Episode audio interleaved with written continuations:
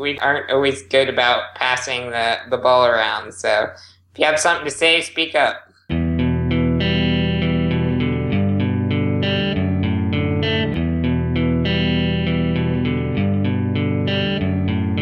Hosting and bandwidth provided by the Blue Box Group. Check them out at bluebox.net. This episode is sponsored by JetBrains, makers of RubyMine. If you like having an IDE that provides great inline debugging tools, built-in version control, and intelligent code insight and refactorings, check out RubyMine by going to jetbrains.com/ruby. This show is sponsored by Heroku Postgres. They're the largest provider of Postgres databases in the world and provide the ability for you to fork and follow your database just like your code. There's easy sharing through data clips or just for your data, and to date they have never lost a byte of data. So go and sign up at postgres.heroku.com. This podcast is sponsored by New Relic. To track and optimize your application performance, go to rubyrogues.com slash new relic. Hey everybody, and welcome to episode 105 of the Ruby Rogues podcast. This week on our panel we have James Edward Gray. Yay, regex! We also have Avdi Grimm, Hello from Jetlag. Katrina Owen, Hello from Jetlag's neighbor. Josh Susser. Uh, good morning from San Francisco. I'm Charles Max Wood from devchat.tv. And uh, we also have a special guest, and that's Nell Shamrell. Greetings from Seattle and double yay regexes. awesome. Now, before we get started, one thing I want to mention really quickly is that we put together an Indiegogo. Well, we being I, I put together an Indiegogo campaign for us to get a much better website. Um, it'll also include a lot of features that people are asking for uh, regarding the podcast. So if you want to donate and you appreciate the show, if you go to rubyrogues.com slash Indiegogo, uh, just go over there and contribute. Really appreciate it. There are also some spots for corporate sponsorship. So if your uh, employer is interested, uh, have them go and give us money too. All right, let's let's get into uh, regular expressions. Chuck, you did not have Nell introduce herself. I did not have Nell introduce herself. Come herself. on, keep up with the plan here. Come on. Okay, Nell, why don't you go ahead and introduce yourself? All right, I'm Nell Shamrell. I'm a Ruby developer based in Seattle. I work for Bluebox. We're a managed hosting provider specializing in customized solutions. I've been doing regular expressions for a couple of years now and enjoy them very much, and I'm delighted to be able to talk about them. I have to say nice things about Blue Box Group. They're actually providing us with our hosting and uh, are a sponsor of the show. So, And they have the best swag at conferences. Yay! yes, I have at least two of their T-shirts.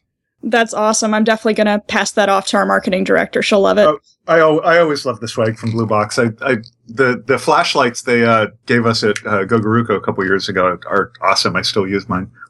I missed out on flashlights. yes, got to come to GoGaRuCo sometime. We might have some extra. I'll see if I can find some. Okay, I can kick this off. Regex. How do you pronounce it? I Wow. personally say regex. Me too. Yeah. And the Ruby way of putting the P on the end of it, that's just horrible. Shame. Shame. Lots of shame. It's kind of unpronounceable. Yeah. I, I think I'm going to go in and create a gem, and all it really does is alias reg- regex to regex. There you are. no. That won't confuse anything. No, not at all. But but you could probably use a, a, a regex to match either regex or regex p. Yeah, maybe. Very much probably P with a, question mark P uh, would probably work. That would work. so, So- So, so where where why do we use regular expressions? What are they good for? great question. Absolutely. No, never mind. Bef- Before we actually go there, what are they? How I define them is I say they're patterns for strings. A string can either match the pattern or it doesn't match the pattern. That's how I usually define it for students. So how is this different from a wildcard? It's a lot more, spe- you can be much more specific uh, than a wildcard. You can define context with lookarounds. Uh, it's much more fun. They're much more powerful than a wildcard, I think. Yes. And and where did they come from? that's a great question. I mean, I mean, what? Uh, one of the I was looking this up on Wikipedia uh, last night, and they're credited for being invented by Stephen Cole Kleene. He was a mathematician in the 1950s. He was one of the founders of computer science theory. oh, and that's where we get the Kleene operator. exactly, star. exactly. The Kleene star. Yep. So the, it, we should probably mention though that historically regular expression were used to match regular languages. But over the years, we have enhanced the heck out of them. Indeed, Um, we have. So, you know, one thing you'll run into is people tell you things like, oh, you can't match balanced parentheses with regular expressions because that's not regular, which would be true of pure regular expressions, but is not true of our modern day regular expressions. So we kept Exactly. the name. We did keep the name, yes, but they're absolutely enhanced and they, they can match some non-regular things, like balanced parentheses. A good way to see that is to compare grep's regular expression engine with egrep's regular expression engine, and you can see how much it advanced just from grep to egrep. It's advanced further from there. Yeah. So I actually I look, looked up what a regular language is on Wikipedia, and I have to admit that I think you might need four years of uh, science um, and computer science theory to actually understand the article because I have no idea what it said. yeah. it Oh, the math Agreed. the math editors got their hands on it. yeah, regular languages versus like context free grammars and stuff gets really ugly. So it's probably just best to say that regular expressions have come a long way and they can match some crazy hairy things. I mean, uh, modern regex engines like Perl's or Ruby's, you can do uh, recursion inside of them, conditionals, blah, blah, blah. They, they're probably Turing complete. I'm not 100% sure on that, but it I, I was wondering that myself. Uh, I came across an article just yesterday. It was on the, I think, the Status Code newsletter, and it was by someone who used Perl regular expressions to perform arithmetic, and it was absolutely fascinating to see how he did it. Yeah. Okay, so back to Josh's question. When the thing that we're trying to do when we use regular expressions is arithmetic, right? exactly. I, I, I use it for generating MIDI tones and, and playing music. oh, there we go. so I always describe regex as kind of a mini language for describing search and replace functionality. So like if you want to define something and then potentially replace it with something else, which isn't strictly regular expression, but any language that introduces them kind of centers around that concept. So it's kind of a language for being able to describe find this followed by this, perhaps with an optional this, blah, blah, blah. In a way, it sometimes seems like we're making human language comprehensible to the machine. In a Hmm. way. I think the first time I ever saw regular expressions was on the Unix command line. When Yeah, they're when still used there a lot, right? yeah, yeah, I, I had to change something in a file, and I and I was fiddling around and found that I don't even know what it was back then. It was probably it was probably wasn't even Unix. It was probably some crazy old operating system, and I and there was this SNOBOL language, and and uh, you could do you know the kind of awk and sed type stuff in SNOBOL. So that was uh, and and and it took me many years to get over that. so now now I'm not now now regular expressions I think are are are actually really cool and you can do a lot of interesting stuff with it. But I remember you know years ago they were probably the most intimidating thing about dealing with computers for me. I did a presentation on at Seattle RB on regular expressions recently, and I started off by saying I've been intimidated by regular expressions, and I asked everyone in the audience to raise their hand if they'd been intimidated by regular expressions, and every hand in the room went up.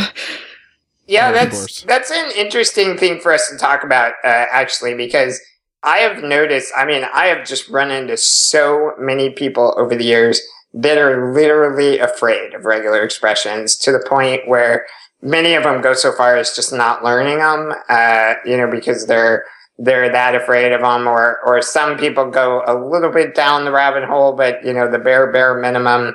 And it, it's surprising to me how many people seem intimidated by them. And I was, I was just going to throw it out there. Why do we think that is? It, it's the learning curve. You know the it, the the learning curve is like I don't know like a, a reverse hockey stick. It starts off completely vertical.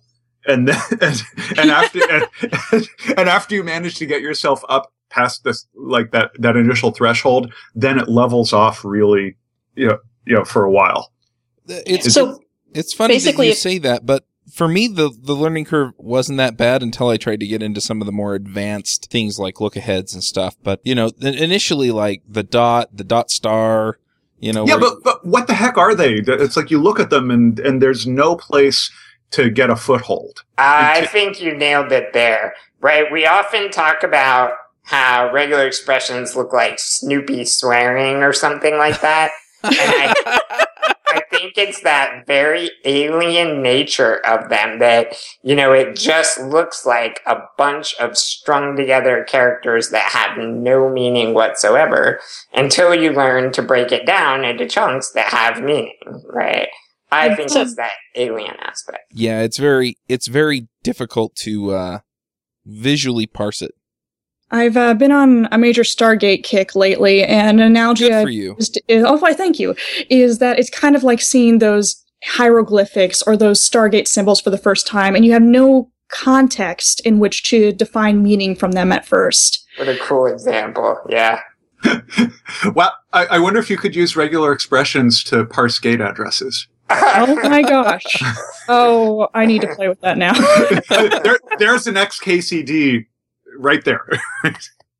so Now, now, now, is that the seven character ones or the rare eight character ones? I, I think there was even a nine chevron yeah, one. I- yeah, that was trying the to remember. Stargate universe.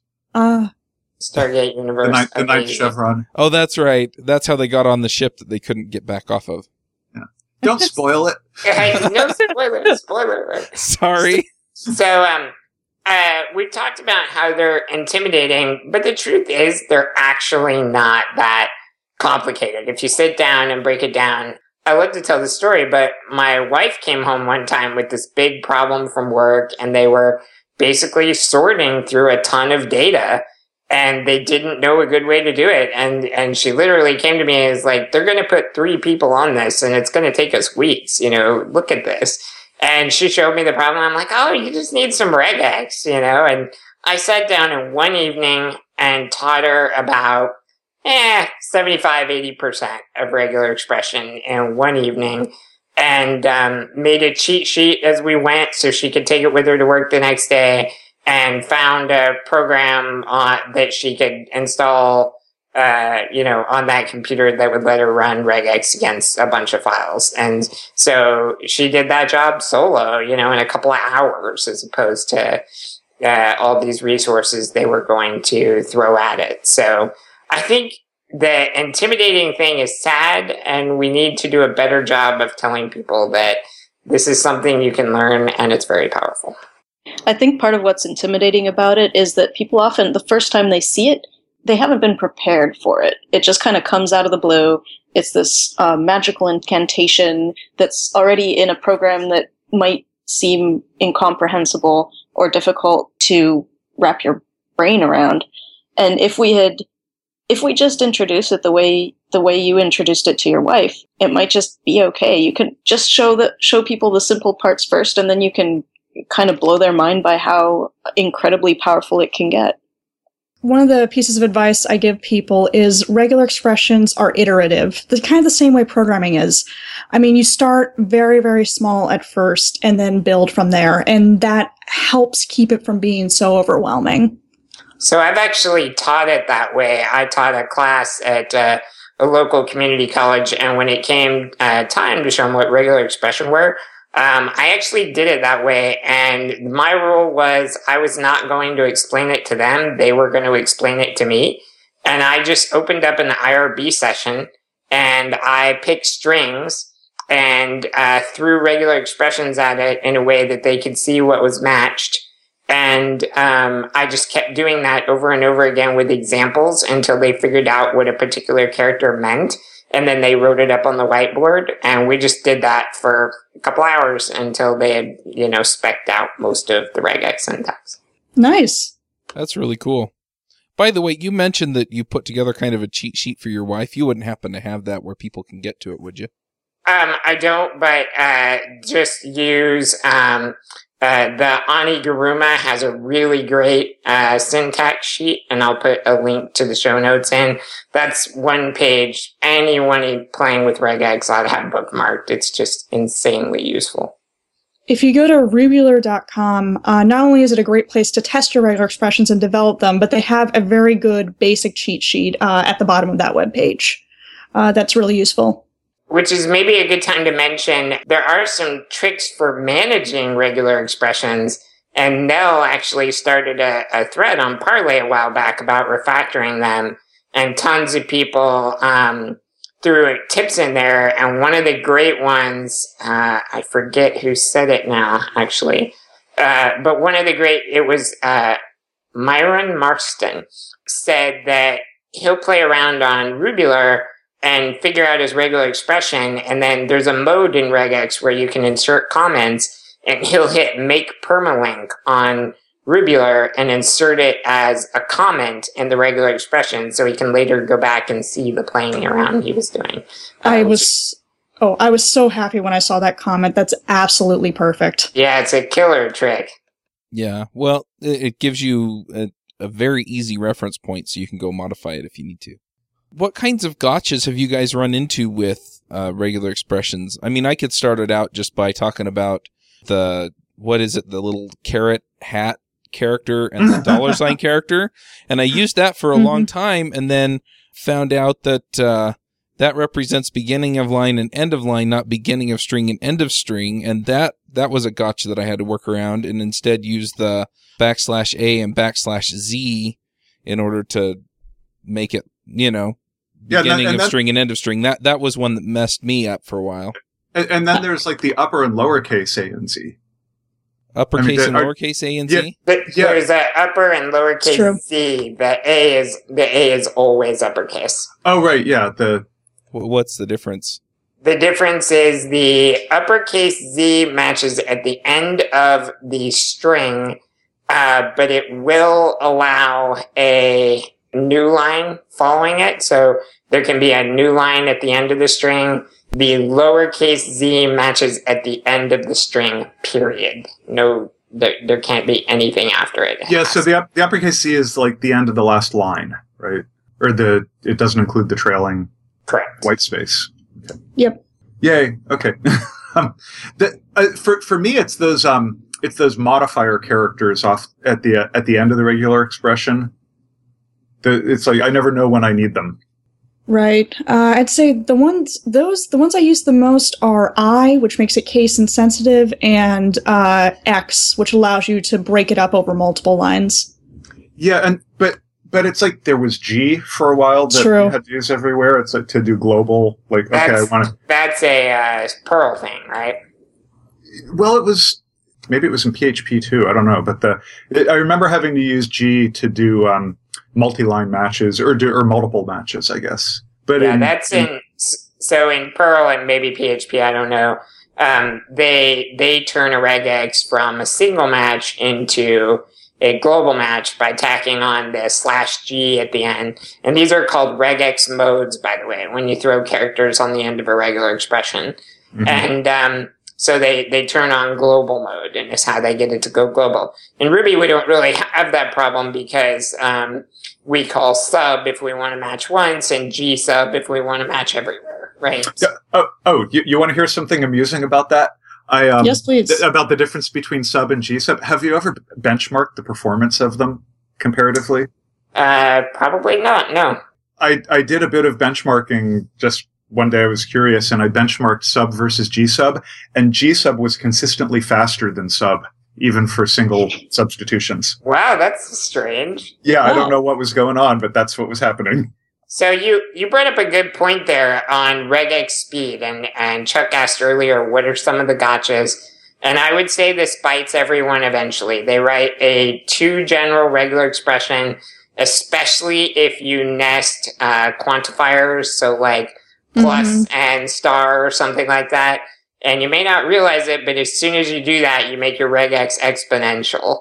So then if you hit it with a big enough input and and the regex engine can't optimize it away, uh, then um, then basically, you know, you'll need the heat death of the universe before your regex matches.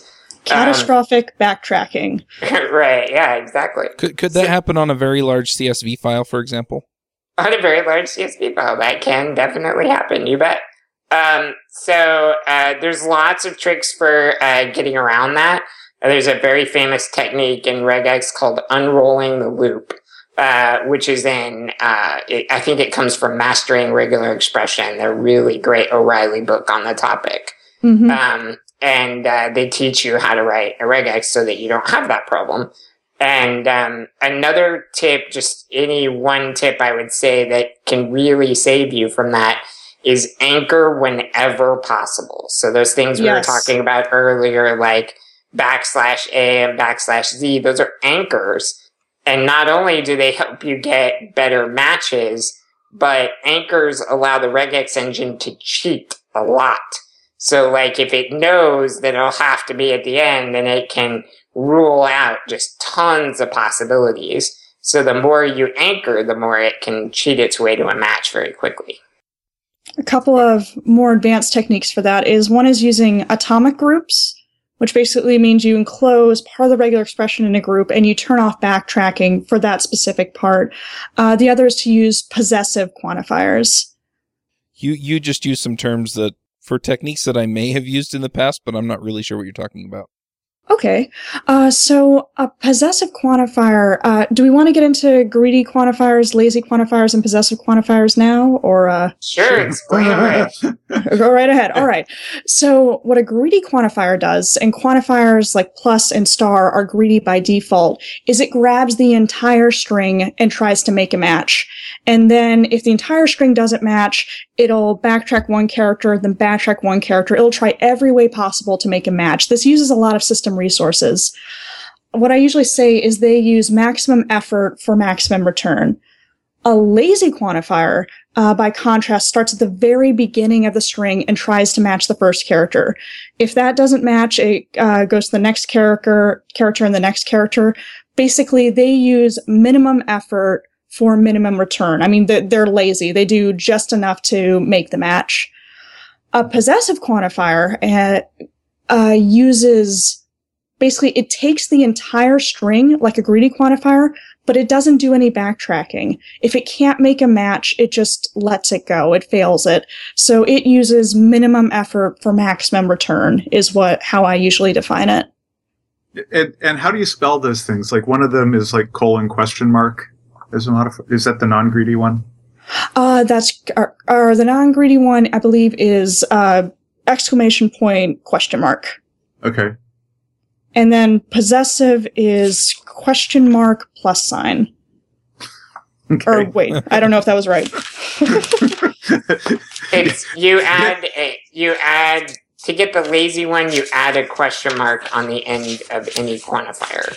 So if That's correct. The, the greedy one is plus, and then the lazy one is just plus question mark, right? You just throw a uh, throw a question mark on the end of it. And, Um, and those are wrapped in uh, parentheses, correct? No, No. or that you can you can use parentheses to group something together and then apply them to the end so they apply to the whole group but by default they apply to whatever atom it's called an atom in regex uh, came before the quantifier Okay. so just like one one character before or you could do a group to do like a whole word for example or a whole set of atoms um, it's another tip. We've we've talked about some tips to avoid shooting yourself in the foot, like favor uh, you know backslash a and backslash z over caret and dollar sign. Um, you know, anchor whenever possible. Another tip is star is very dangerous. You usually want plus over star because star matches zero or more. Therefore, it always matches anything right? Because you can always match a zero of something. So you have to be very careful with the star quantifier. I tend to go for the plus sign quantifier rather than the star quantifier because that means the character needs to appear one or more times. So it'll be there at least once. Yes. So Hmm. since I I um never remember the uh, the modifiers for like for laziness and stuff like that, I tend to just or or for for look aheads and look behinds, I tend to just construct a regular expression with groups in it, and I'll have like a group for the stuff that's in front of what I'm actually looking for, and, and or a group for the stuff that's behind what I'm actually looking for, and then a group for what I'm actually looking for, and then I'll just explicitly extract out the group that uh, you know that I was looking for and ignore the rest. is, is there a reason I should really like take the time to switch from doing that to using the look aheads and look behinds? Yes. Oh, do you want me to give the argument? so, I mean, sometimes it doesn't matter, right? And and what Avdi's talking about is you can just, you know, explicitly say, you know, uh, you know, find this followed by this. But then we have things like look aheads and look behinds, the look around assertions. And the look arounds will let you basically peek forward or backwards and look for something, but they won't match it. So you can say this has to be there, this has to not be there, but don't match it. And there are scenarios where that's significant. So if you're able to specify it and then pull it out on the other end, it's not significant and, and you're okay and you can do it either way you want. Uh, and not using the look aheads is probably less brain melting and stuff. But there are uh, scenarios where it's significant. So two I can think of off the top of my head are you need to verify that something comes after but you need to not match it so that the next match will start at that, at the beginning of that thing, not at the end of that thing. So this typically applies when you're using a Ruby method like scan, where you're scanning through all of the options and you need to verify like, there better be a comma at the end of this or something, but say your, your thing starts matching comma and then whatever follows it you want to guarantee the comma is there, but if you consume that comma, then your next match would fail. Um, so in that case, you need to use uh, a look around.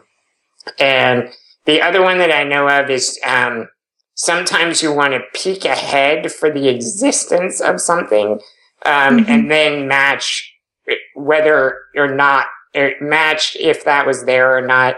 And the example I can think of off the top of my head is um, uh, the way we typically put commas and numbers when we're like humanifying them.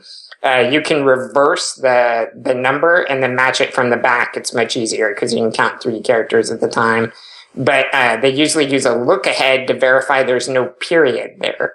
Um, and that will get it to skip over the decimal portion of a number because the natural bump along in a regular expression engine will push it forward until there's no period. And then you can grab three numbers at a time and just start inserting commas.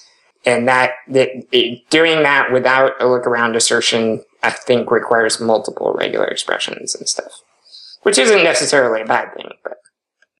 Yeah, lookarounds are great for defining the context of what you're expecting to surround your match. Yeah, TextMate uses that quite a bit in its parsing.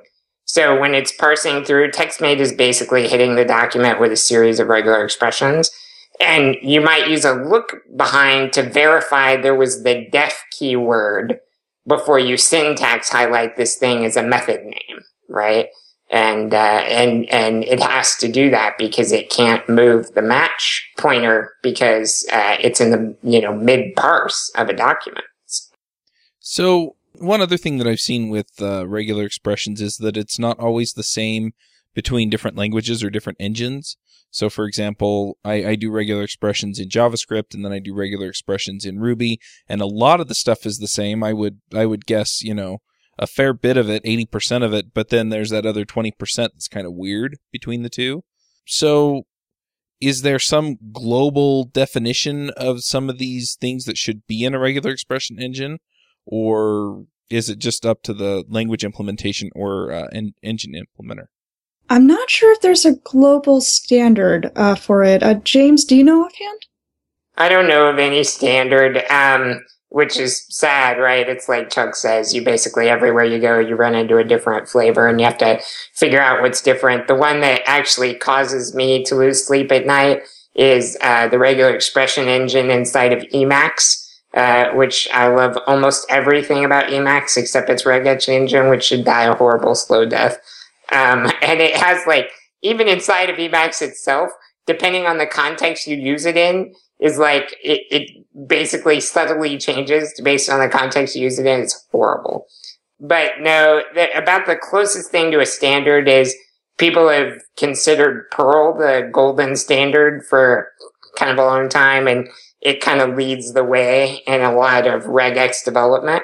And um, so there's a regex engine called PCRE, Perl Compatible Regular Expression, and that gets used uh, in a lot of places, but it's kind of ironic because even PCRE I don't think is perfectly 100% compatible with Perl because you know the rule only Perl can read Perl. So it, but it's close, right? It's Only really true. Perl can read Perl. I love Yeah. that. Okay, so we, we talk a lot about about regexes in in Perl. Was Perl the first language where they were like a first class language feature? That's a good question. I don't know. Yeah, I'm not sure on that. Or I, I would guess Perl is definitely what made them popular, right? Because Perl was designed as a reporting language in the beginning, and, and that was definitely a massive part of it. Yeah, well, I, I guess they're um, first class constructs in in things like awk and sed and SNOBOL. So True. so maybe, maybe Perl wasn't the first, but yeah, I think you're you're right. It was the first to make it popular in a sort of general purpose programming language. Yeah, Uh. Perl introduced regular expressions for the masses, sort of.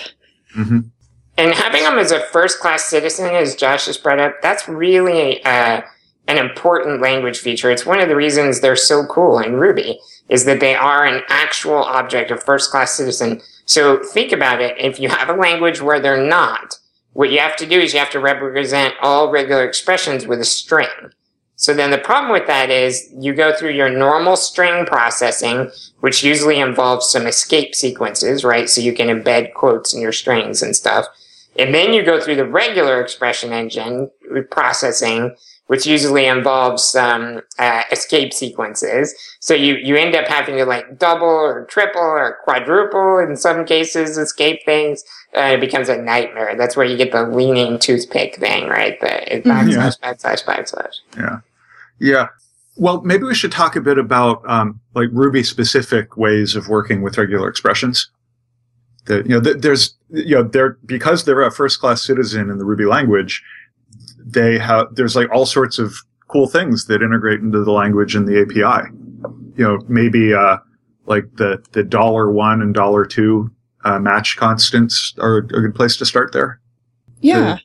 So, so when you when you do matches in the parentheses, what are those called? Capture groups. Exactly. Yeah. And the match method in Ruby in particular works great with capture groups. Can you talk about that? Certainly, sorry. Uh, you just whetted our appetite. so the match method in Ruby, uh, you provide it a regular expression and a string to do the match on, and it returns an instance of the match data class. And this match data class has lots of methods that you can use. You can use, you know, 2s to see your uh, match. You can, but where it really shines is when you use capture groups. And the reason it shines for them is you can convert it returns the capture groups and it's sort of like an array, uh, but not exactly. However, you can convert that to an array and iterate it over it la- like you would an array. So I could take a match data object, convert it to an array, and then use the each method on it, uh, which can be useful when I have several different capture groups uh, that I want to print out or uh, do things with. And, and then there's these magic globals that are, uh, you know, so you have dollar sign one, dollar sign Exactly. two. It- So that- minor that- correction there. They're not global variables. That's well, I a was, common. I, James, you're stealing my thunder here. I'm oh, getting, sorry. He said he said magic. Ah, he said magic. Okay. right. So the uh, yeah, so so like dollar sign one, dollar two, dollar three, those represent the first, second, and third capture groups in your match data. Right. Yeah. That's correct. Yeah, uh, so that's really convenient, and you can use them within your uh, substitution. So if you're doing a sub from a regular expression, you can you then pass in a, a string to show what you want the result to be substituted as, and you can use those dollar one, dollar two uh, variables within there, which is really handy. Uh, Except but- there, you use them as backslash one, backslash. oh, right, yeah, It's those are true. the, yeah, the capture notations, right? So the dollar one, dollar two are um. Come on, coffee. You're supposed to be working better than that. The, the so, so, so the, one. Yes, so dollar one, dollar two. As James said, those aren't exactly global, even though they use the global syntax with the dollar sign, in that Right. they they are bound to whatever your um, stack frame is. So your your the method execution context.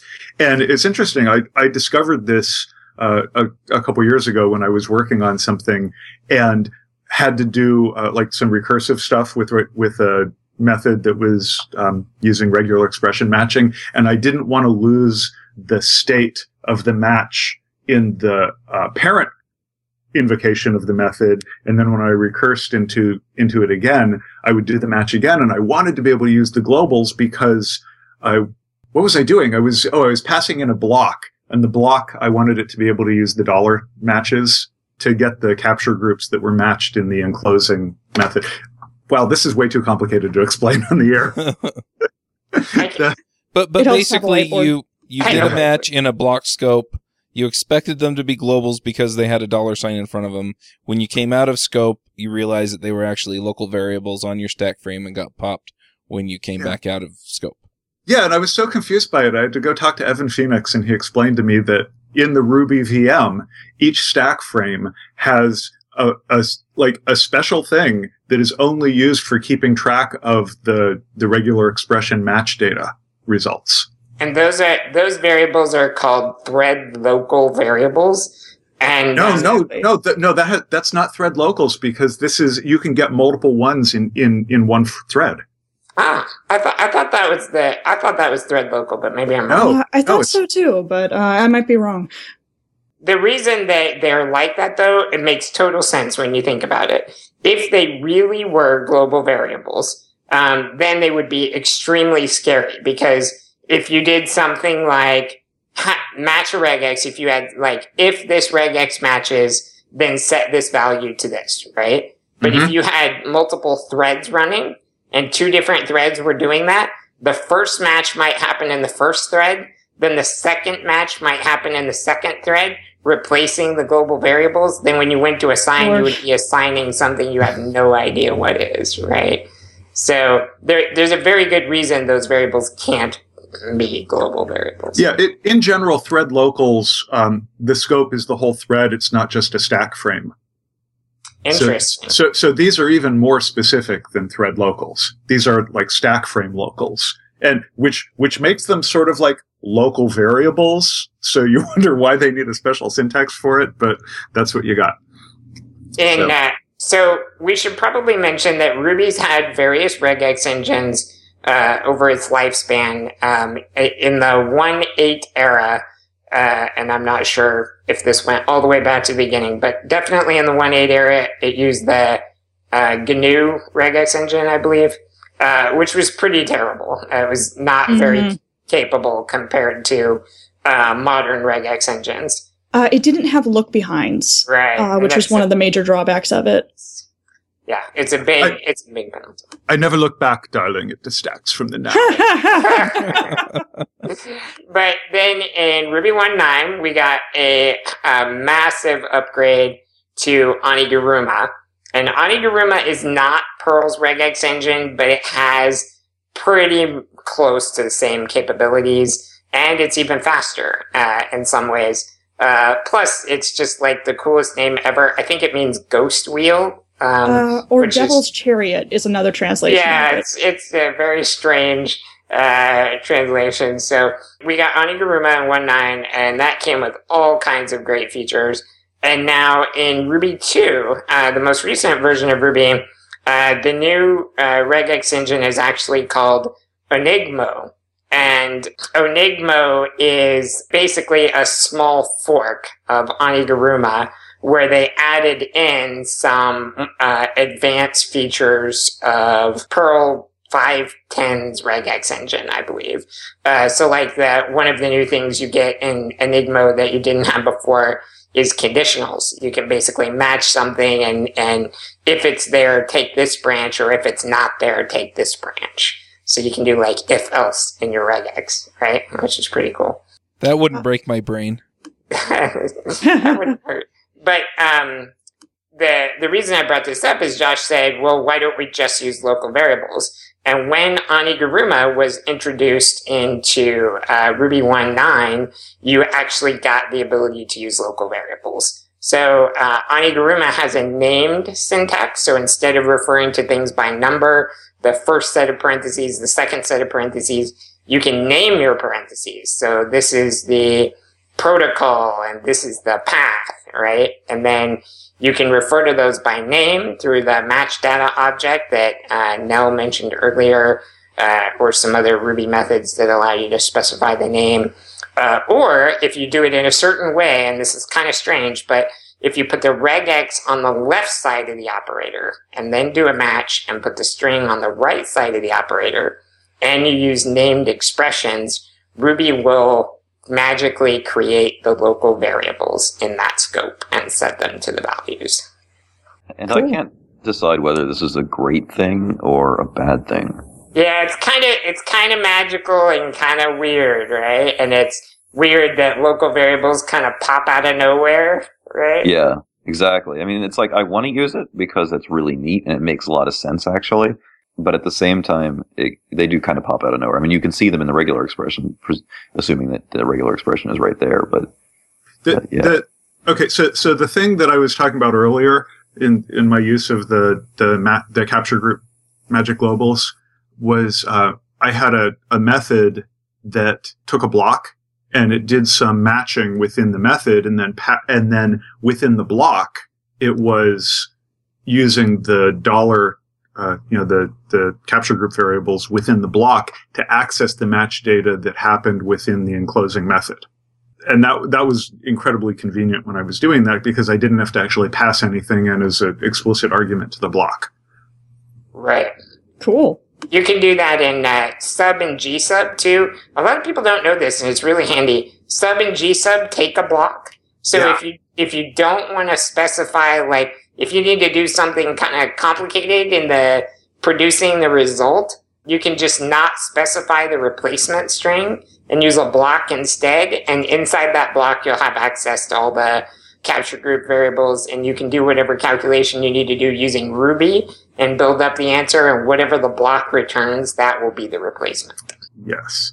I, I oh I, I got to mention my one of my favorite uh, Ruby API methods, and that's the uh, enumerable grep, because that that's kind of like uh, sub or gsub, but it, it you you uh, call it on an array of strings, and pa- and pass in a regular expression.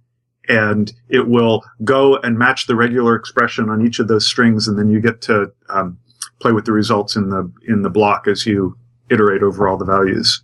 So it's sort of like a select with a match regular expression in the block. Yes, Um, it- yeah. it is. It is kind of like that. Yes. Um, grep is actually even cooler than Josh just said because what it's actually doing is using the threequal operator the same way case does. Mm-hmm. the case case equal operator, as it's sometimes called. So what I love using grep for, aside from regex, which is awesome, is if you have a list of different things, you can grep for like classes. Um, so the and because they use the threequal, it will match if the objects are of that type. Mhm. so you can separate things out. It's very interesting. You, you and and I guess with um since Ruby 1.9 yeah, with using three equals for calling uh, lambdas or procs, you can just pass in uh, lambda That's right. as as well, and that, you know anything that has that like call callable API will work. So my favorite regex method, since we're talking about them, there's two I, I love that I don't see people use very often. One is regexes uh, always favor the leftmost match, right? Because they start at the beginning and then they kind of bump the match along until they find one. So they always favor the leftmost match, which means when you're trying to get the rightmost match, it's a nightmare, um, right? Because you have to anchor to the end or something and, and work backwards to get the rightmost match. Or in Ruby, you can call R index, R-I-N-D-E-X on a string and pass in a regex and it will hit the string with that regex starting at the end and work its way backwards. So it will find the rightmost, which is an interesting twist on a regex problem. And the other thing that people never use and is so ridiculously convenient is, um, the just the I call it indexing. Uh, I think Avdi calls it subscripting, where you just you know have a string or an array or whatever, and you just tack on some brackets and you put in what you want to uh, subscript to. You know, you you specify a range of characters or whatever. You can also specify a regular expression, and it will turn return the part of that string that matches the regular expression, which is kind of cool until you realize you can provide a second argument of which part of the match regular expression you want returned. And that can be an integer for like a capture group, or it can be a symbol, which is the name of a named capture group in your regular expression. I use that way more than the match operator. It's excellent. So everybody should play with that. On that note, one of the things I really love about the match method, which I didn't know until recently, is that you can pass two arguments to it actually. You can pass st- the string, and then you can pass an integer to specify what character, what character index, what character number, I suppose, you want to start the match from. So you can start the match in the middle of the string if you want to, or two thirds of the way through it. It doesn't necessarily have to start at the beginning. And that's great because the way, uh, you know, the match operator in Ruby returns the number, which is the index of, of where the match mm-hmm. happened. So it's pretty easy to write a loop that will scan forward through the string, you know, chunk by chunk. Yes. Exactly. Although when I'm doing that, I use another feature that no one knows about, which is the back G backslash G anchor. And that is an anchor in a regular expression that will anchor to the position where the last match stopped. So if you want to do that and go oh. through where you like chewing through items one at a time, one way is to do like Josh just said and make a loop where you keep track of where the last match stopped and then you advance the string forward. Another way is just to call scan one time and use the backslash G operator, which will force it to anchor to where the last match stopped. I, I think that's what makes regular expressions Turing complete? it could be. I don't know. But because you can anchor to where the last match stopped, it keeps your regex from like running off into the hinterlands to find a match way after, uh, way after what it matched last time. I've got to try that now. Yeah, it's an awesome trick. So, what are some of the things you shouldn't use reg- uh, regular expressions for? I usually tell people uh, if you can use a regular expression to match a literal string. I mean, if I want to match the word cat in my string, I can just do slash cat slash. Uh, but that really isn't necessary. Uh, I tell people if you're going to be matching a literal string, just do the literal string. You know, equals equals cat or something like that. Yeah, that's an excellent example. I read a Perl book once that said firing up the regex engine to do an equals match is like clubbing somebody to death with a loaded Uzi. yeah, you don't need that much power. yeah, and another one is uh, I think the string class also includes an include question mark or something like that. That's right. So if you mm-hmm. want to know if if it's just in there, you, you know, you don't need to like match something out or you know match anything complicated. You can just use that. Or in in one nine, we got start with question mark and end with question mark. So usually before that, you would fire up the regex engine and do like, you know, backslash A and whatever you wanted it to start with. Um, now you can just call those methods, right? Hmm, that's true. Uh, hey, l- let's talk about uh, the substitution side. Okay, but before we do, can I give my favorite answer to Katrina's question ever? Oh, yeah. Yeah, please do the things you should not uh, use regex to match for, the one that always gets thrown out is uh, you should not use it to parse HTML. And uh, you will see people write these crazy, hairy regular expressions trying to parse through HTML, but HTML is so flexible and complicated. It gets crazy, scary fast. And, uh, oh yeah, it looks like Katrina linked to it in the show notes, but there is this Stack Overflow thread which you all have to go read because it is so hilarious. Uh, they give this answer of why you shouldn't use regex to uh, parse HTML. And I promise you cannot read this and not bust out laughing. It is absolutely excellent. I'm laughing just just looking at the page. It's yep, hilarious. It's, it's epic. You have to go read that thread. So I, I, I, ha- I'm asking for a spoiler here, I guess, but what do they recommend that you use instead then? And an HTML parser. Yeah, an actual grammar. Yeah. or parser. That's true Another- of most most things, right? Regex are really powerful, and you can, you know, there's the whole can you and should you, right? Can you write a regex that reasonably matches most HTML? You probably actually can now that now that they're so powerful. Should you do that? Definitely not, right? what what okay okay then there's the holy grail of of regexes which is an email address validation regex Ah, right. it's Yeah, yeah, yeah. That one comes up all the time. It's been published in books. It's been removed from those same books in later editions because it's so unbelievably complicated and there's no good reason to do it, right? Think about it. Yeah. If you, even if you prove that the email is perfectly correct according to the RFC, which is quite a monumental task, uh, even if you prove that, you've proven nothing. You have not proven you can email that person yeah right? so the right thing to do is send an email to that person, right? Because then you prove everything. yeah Yeah. That- I, I, I just love that that's such a, a, a, a known problem that even just saying that makes everyone burst out laughing Well, it, it's funny too because I think that's why a lot of these systems have gone to the we're going to verify your account by sending you an email. Right. It's the only it's the only correct way to do it. It's the only way you know that you can actually communicate with that person. okay okay um so what about substitutions shall we accept no substitutions uh, okay. The so the the thing that I okay. So sub and G sub on regular expressions in Ruby. Uh, you you give it a regular expression and then you give it give it a substitution string to say, okay, take the match data from the string that I was matching, and I'm going to mash it around and have it.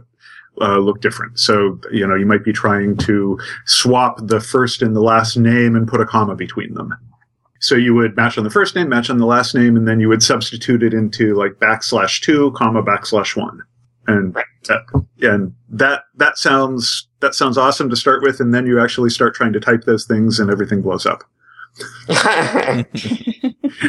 so yeah, I I was actually a little disappointed when I came from Perl because uh, Perl substitution strings they're they're pretty killer. They have like um, you can change the case of things that you're uh, putting into the substitution string, so you can use these escapes in a lowercase whatever comes after until you define the stop point and stuff like that. And, and Ruby kind of is missing all that, and it just has the the uh, groups that we've talked about, the being able to hit the name or not Yeah, the name, the number of groups. So, Well, in, so you- in order to do that, you interpolate the value. You do a hash curly Or- brace.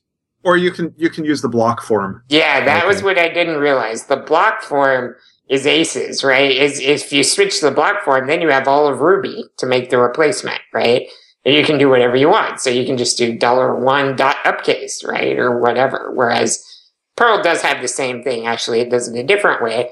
It has a, an escape or a mode that you put on, and then the replacement becomes Perl code instead of uh, uh, normal replacement string. So you can do that too. But yeah, the the block is how you generate any complicated substitution, and you do have to be careful in substitution with the escapes, which is probably the problem Josh is hinting at the most.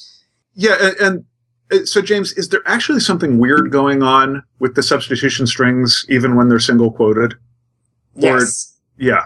yes, so, there is. So, so you probably are one of the you- like you and Nell are probably the only people I know who can actually explain that. So, so please explain that. No, you want to take a shot at it? Uh, why don't you go ahead and take that one? Actually, It is. like- it is it's like horribly def- complicated. It it's like is. defusing a bomb. Yes, like, oh no, no, go is. ahead. It's your turn. So the so the problem with it is what Josh is talking about. Even if you single quote your string, you'll put it there and you'll think, "Oh, I'm using single quoting, so this just it it's just whatever I type." But that's not the case. And the reason is because it still passes through two layers of escaping. So single quoting does have it does have its few escapes. It only has a few, but there are they are there uh, the backslash single quote and the backslash backslash, right? I believe are the only two escapes it has. So it passes through that layer of de-escaping. Then it passes through the regex engine, de-escaping, which is why you're able to do things like backslash one or backslash two. So even in a single quote, depending on what you're trying to match, and it gets absolutely nightmarish if you're trying to match a backslash. That's where it just goes brain meltingly bad is uh, because you're passing through two layers of escaping and then it's much worse in double quotes uh, replacements because uh, of the massively expanded set of uh, what is an escape in double quoted strings, right? So yeah, yeah. Yeah, I can't tell you how many times I've been I've I've like ended up with like four or or more backslashes yes. in a row. Yes, that's right. If you're trying to if you're trying to match some kind of backslash or uh, something, you know, a backslash followed by something, and and you have to pass through both of those escape engines, so you end up doubling it at each level, right? And that's that's what causes the problem. So, so just to clarify, it uh, escapes the string, like just the regular string escaping, and then does the regex engine escaping. That's right. It passes through two layers. So just to be valid Ruby syntax, it has to be formed like a normal string, right? And so it's a string, and and you have to do whatever escaping you would have to do to make that string in Ruby. Then it gets handed off to the regex engine, and the regex engine hits it with its escapes, which is mostly backslash one, backslash two. Uh, the regex engine also allows like backslash ampersand, I think, for like pre-match, and I can't remember what post-match is, or maybe I got those backwards. Anyways, there's a couple others. Uh, backslash zero is the entire match. And, mm-hmm. and because it goes through two layers of escaping, then, you know, you, in order to get a backslash actually down to the second layer, you know, just to get a backslash through a double quoted string, it's two backslashes, right? But then if you want it, that to end up getting down to the regex engine, you need backslash, backslash, backslash, backslash. So that when it goes through the first layer, it becomes backslash, backslash. And then when it gets to the second layer, it's actually what you thought, right? Okay. And, and, and then, and then the, the kicker here is that if you're playing around in IRB trying to make this stuff work, when you're printing the strings that you're playing with, IRB uses uh, like if you're doing a puts on it, it, it inspects the string, so you get the the quoting when you're printing the str- the string, and it goes and inserts like backslash whatever. Exactly. Yeah. So, yes. it always uses double quoted strings, which almost always makes the problem worse, right? Yes. yeah. and, and if you hate this problem, you hate any language that does not have regex as a first class citizen.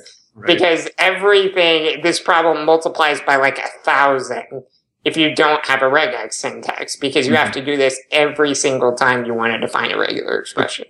Okay, so so th- this uh, jogs my memory. The the single most important pro tip that I learned about regular expressions in Ruby is the percent R literal form of regular expressions. Yeah, it's really because because because normally you define a regular expression starting with a slash and and ending with a slash, and those are your delimiters, and everything inside there is your regular expression, and or maybe that includes the slashes. I don't know, but the but if you want to use a slash within there, you have to quote it with a backslash first. But if you but if you use percent R and then group the you know then use like curly braces or parentheses or whatever as the delimiters, you don't have to escape the slashes because they're just ordinary characters. They're no longer delimiters. And that's, that's, so like if you're doing anything with slashes in it, like a, like a URL, if you're trying to match a URL. Yeah, that's the perfect example. Yeah. I, or, or a file path or something, anything with slashes in it like that, you, I always use the percent %r form. Exactly. Uh, the Ruby programming language book has a pretty good, good explanation of it. Yeah, yes, that's where I learned it. Percent R, you can you can choose your own delimiter. So I usually just use like braces because it is really smart and it will even do nested braces, right? Um, so even if you have braces inside of it, as long as they're properly nested, then it'll still work. Um, mm-hmm. sometimes I'll choose like exclamation mark or something that's not likely to occur in my regex. So. Uh, d- d- don't you use like the, the French quotation marks? Some people do. yeah, I've seen that. Uh, it's it's a way of doing it, but it sometimes adds to the problem more than solves it, uh, depending on the language of the person who's looking at it. Oh, oh, come on! All of computer engineering is about substituting a more interesting problem for a more boring problem. Pretty much. nice. What are you- French it- quotation marks? It's like the RA quo and LA quo. Yeah. uh, elements in HTML that you know the in, Oh. in French the quotation marks are like these angled bra- angle brackets. Yeah, it looks like two less thans and two greater thans kind of smashed together, right? S- Sometimes Well- called guillemots or something like that. Yes. I don't know how it's pronounced. G- Guillemot. Yeah, but if you want to use that, you'll need to turn on uh, UTF-8 mode, right? So you can use that character in your syntax. Like I said, a more interesting problem. yeah, sure. now you have three problems.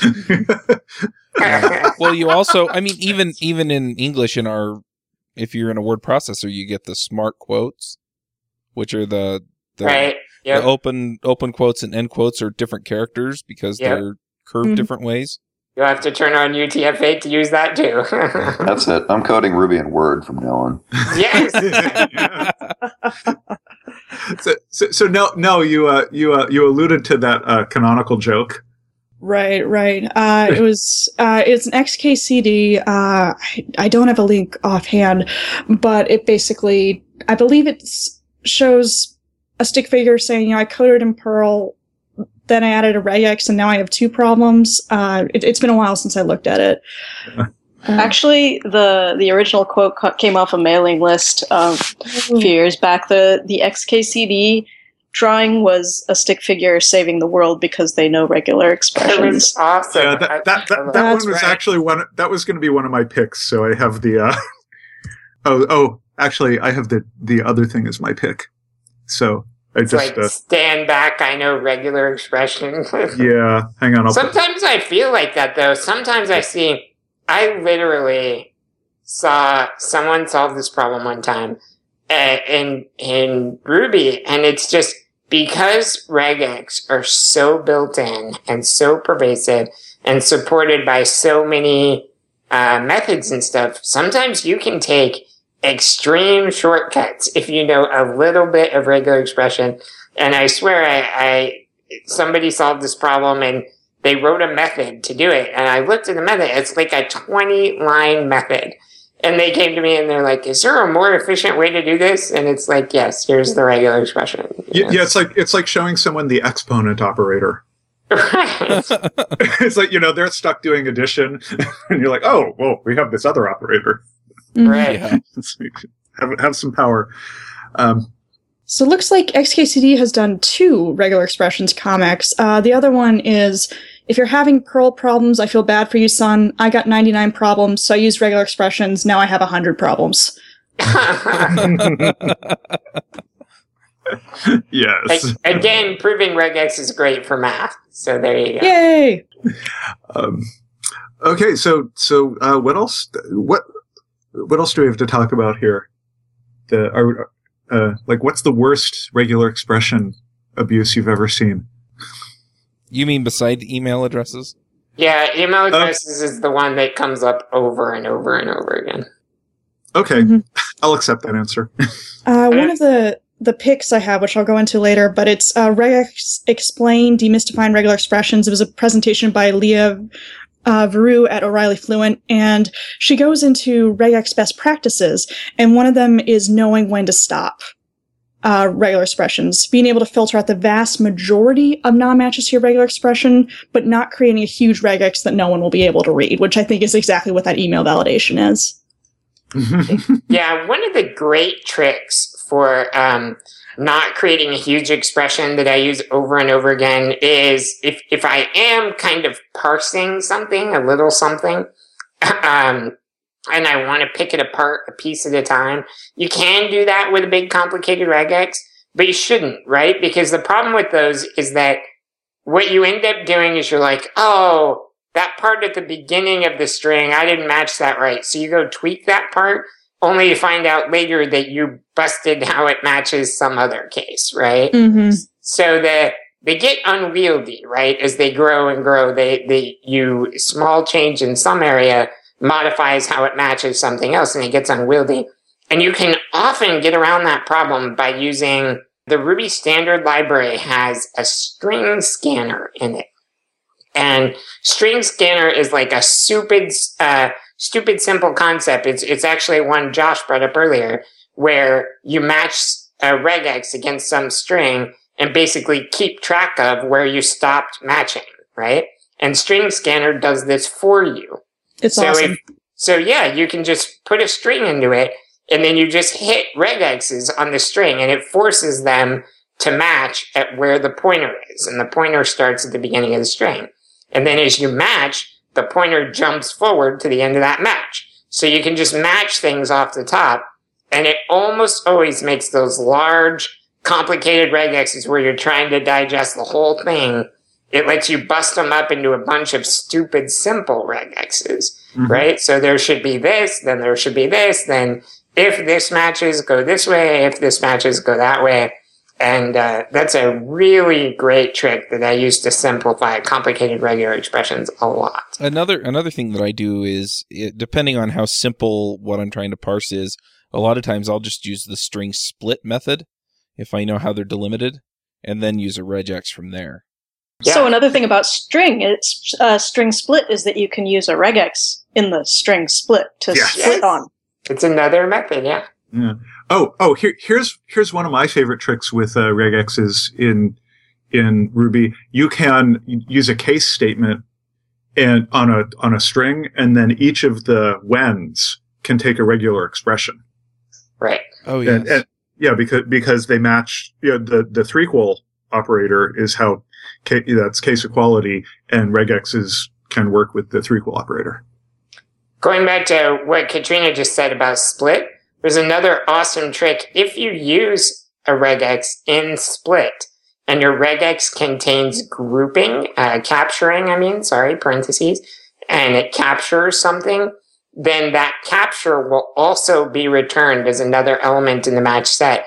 So using split, like if you split on comma, usually it would take away the commas, right? And you would get what was just between the commas.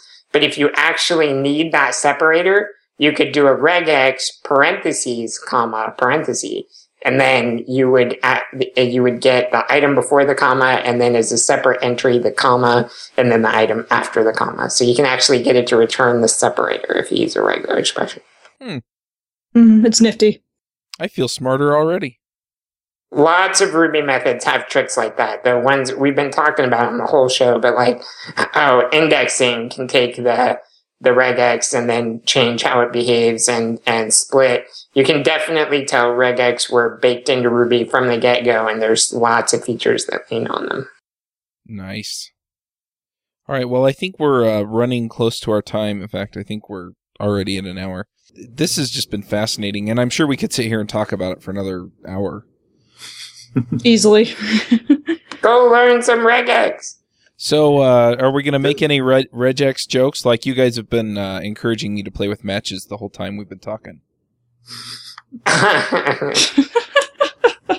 Da- I'm sure David would have a field day with uh, regular, but Didn't we? Didn't we open with that joke? yeah, yeah. eh, maybe. I don't think we did. I think you promised David you would make the joke and then you didn't. Yeah, jeez. Oh, oh, oh, yeah. That was just in the pre-show. Um, Yeah. it's, Uh, um, the moment has passed. all right. Well, then, uh, if there's nothing else, let's let's go ahead and hit the picks.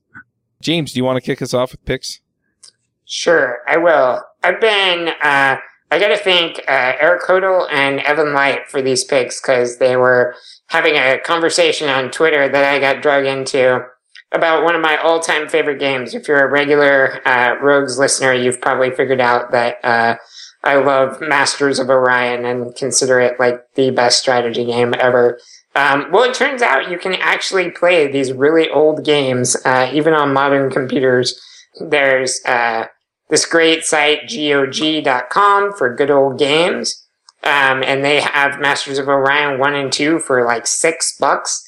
I picked them up and my wife and I spent the weekend playing, uh, Masters of Orion and it's still absolutely amazing.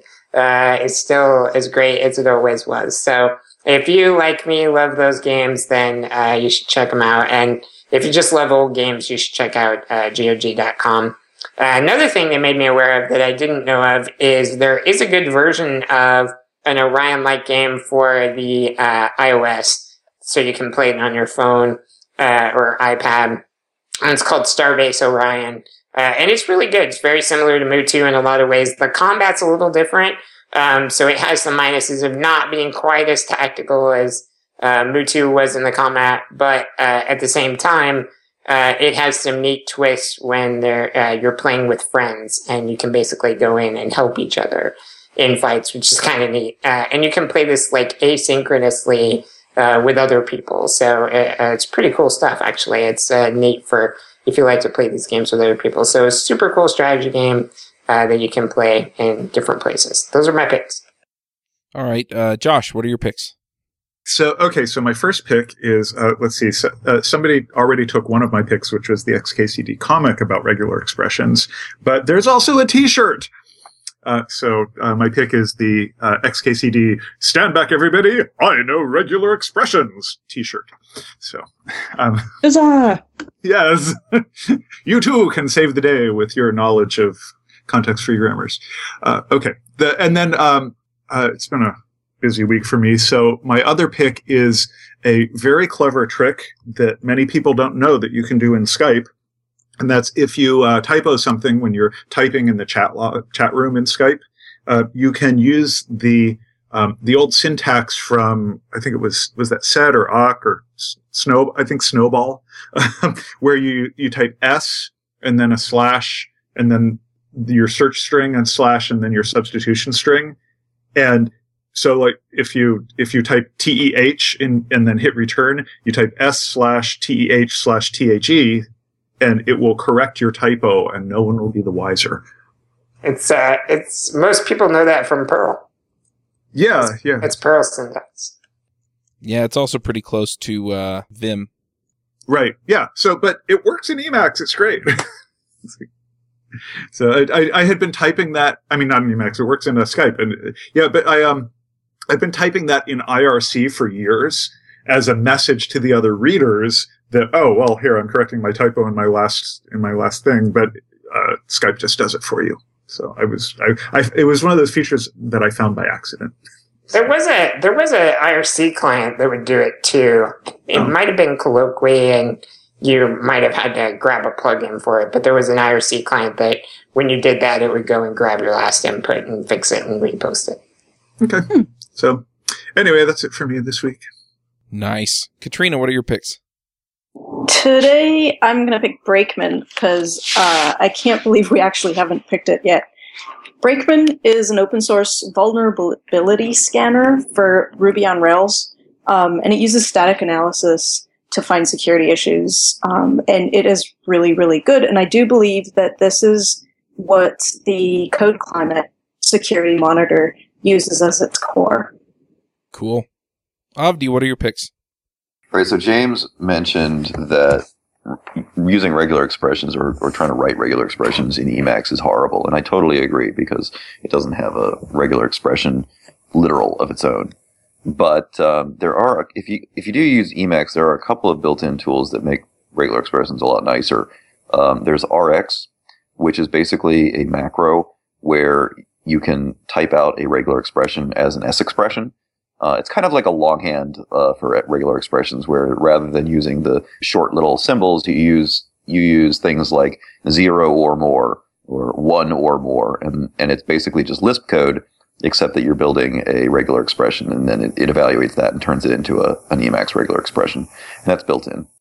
There's also something called regex builder or RE build or RE builder, something like that which is basically just an interactive window where you can build up a regular expression and, and back in the main window, it, it's like showing you what it's matching and, and you can see like what, what the different groups are matching and stuff like that. It's, it's really handy.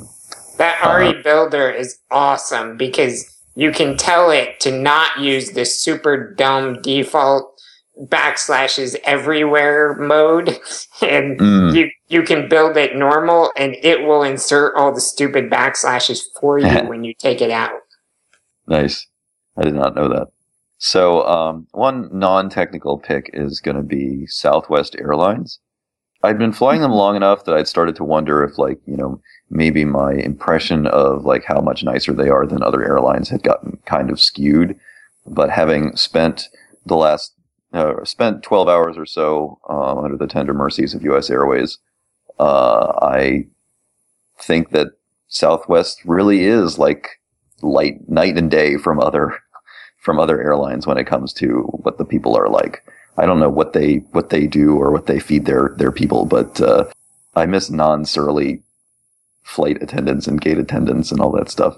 Plus one, yes. I've actually seen on Southwest Airlines like there was a short flight and they couldn't get up from the seat. And so they weren't going to do the snack thing. So the, the uh, flight attendant in the front literally just starts hucking packages of peanuts. Everyone, that is the kind of thing they do. They are so much. I, I've been on a, on a, on a cross country, uh, you know, coast to coast Southwest flight where long about the middle, uh, one of them got up there and led a stretching session. That's awesome. Nice. Uh, I, I usually fly Delta, and I I flew uh, Frontier once or twice, and, and they're pretty horrible too. Frontier is. Uh, I I just miss PSA Airlines. They they they were like Southwest, uh, you know, back in the '80s or whatever. They were they were much more fun than everybody these days. Pacific South, Southwest Air, yeah. Anyway, Cool. so, so, sorry sorry about hijacking your pick. No worries. So so Southwest Airlines. Do you have any others? No, that's it. Okay. Um, I'll go next. Um, I've been playing. Uh, I was pretty burned out a couple of weeks ago, and the way that I got through it was uh, I went and bought StarCraft 2. StarCraft is one of my all time favorite computer games, and uh, StarCraft 2 has just been a lot of fun. And uh, so at first, I just played several hours just to kind of get over everything. I'm not sure exactly what, what my issues were. I was just kind of fried.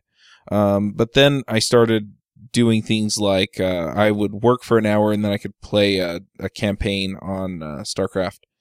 And uh, that worked out, and so now I'm kind of back back in it and, and feeling good and enjoying coding again. And so that's one pick. Another pick that I have is a TV show that I've been watching.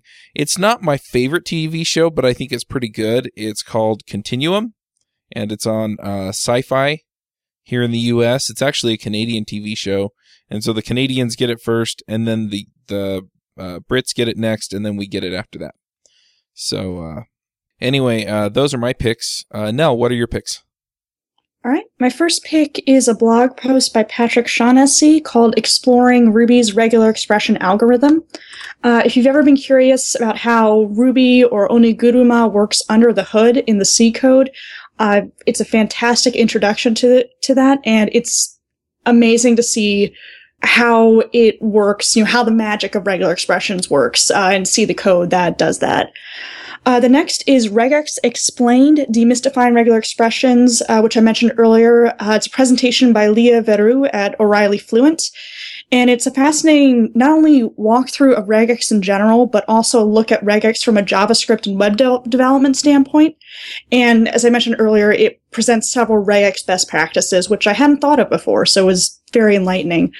Uh, my final pick is a non-technical pick, and it's Naginata, which is a uh, martial art I've been practicing for about a year and a half now. And it's a Japanese martial art that's very similar to kendo, but rather than using a bamboo sword, it actually uses uh, about a six foot long pole arm with a bamboo blade at the end. Well, the practice ones use bamboo. The, the real ones obviously use a real blade. And it's a fantastic break from my computer screen. You know, it's a way of uniting body, mind, and spirit. Uh, when I'm programming, I'm constantly planning one step ahead, and that sometimes spills over into real life. And when I'm doing Naginata, I need to be fully in the moment, which helps me think clearer and feel much better. And those are my picks. That's awesome. Yeah, that is cool. All right. Well, uh, let's go ahead and wrap this up. One thing I want to mention, I should have probably mentioned it at the beginning of the show, is that uh, several people have pointed out that there are issues with the RSS feed not having all of the episodes in it. I am fighting the good fight with FeedBurner and losing. So um, if you notice that your feed, podcatcher, whatever you want to call it, uh, redirects you to a new feed sometime soon, um, that's me. and uh, it will redirect you to a feed that has all of the episodes in it. So just be aware that's something that we are working on. And um, that's also a feature that's going to go into the new devchat.tv is a feed that will um, behave the way that you want it to. So anyway, um, hey, hey, hey, hey, Chuck, one last thing. Um, yes. I, I realized uh, looking at Twitter yesterday that yesterday, um, as we record this, so uh, May 7th, um, was the one year birthday of the Ruby Rogues Parley list. that's right. We announced it at RailsConf last year. Yeah. Yeah. So we, uh, it, you know, so uh, happy birthday to all those uh, Parley members. Thanks for supporting the show. And uh, if uh, if uh, you're listening to this and hadn't heard of the Parley list before, go to parley.rubyrogues.com. P-A-R-L-E-Y. Um, and that's our private discussion list. And you can chat with us about the shows and other, other people in our, our, uh, list now. We have like well over a thousand people on the list now. Yeah. And it's, uh, really good, uh, high quality content, low noise, and, uh, lots of fun. Most of, most of the guests we've had on ha- are also on the list, including Martin Fowler, who posted in um, uh, Nell's thread that I mentioned earlier about regular expression. He's in there. Jim Weirich, all, everybody. It's great. Yeah. I was really flattered when he posted in a thread that I started. Yeah, I have to say that it's it's actually really cool that we have guys like Jim and Martin that that actually get in and read the list and participate. It, it's really really cool, at least in my mind. So awesome. Oh, cool. So, Should we mention the book club date now that we have one? yes, oh, sure. It is June 19th. We're doing Explore It again by Elisabeth Hendrickson. So June 19th. It's a short book that's plenty of time to read it. So you have no excuses. yeah. I was gonna say it seems like it's coming up soon, but yeah, it's it's not a long read. So So wait, we're recording on the 19th, so that'll air or, or be available for download. Good point. You're right. It Yeah. comes out the week after. So everyone else gets an extra week. Although, um, you know, I think we're trying more to get the, um, the speaker or the, the guests uh, and the author is engaged on the Parley list more. So if you have questions about the book that we can discuss on the air, read it beforehand, get those questions in on Parley and we, we can talk to the author about that. yeah, and and finally, I would be remiss if I didn't tell you that we are all going to be in Austin uh, for Lone Star Ruby Conference. So if you want to meet all of us, then uh, that's a good way to do it. Um, so go register for the conference, and we'll see you there. Backslash little z.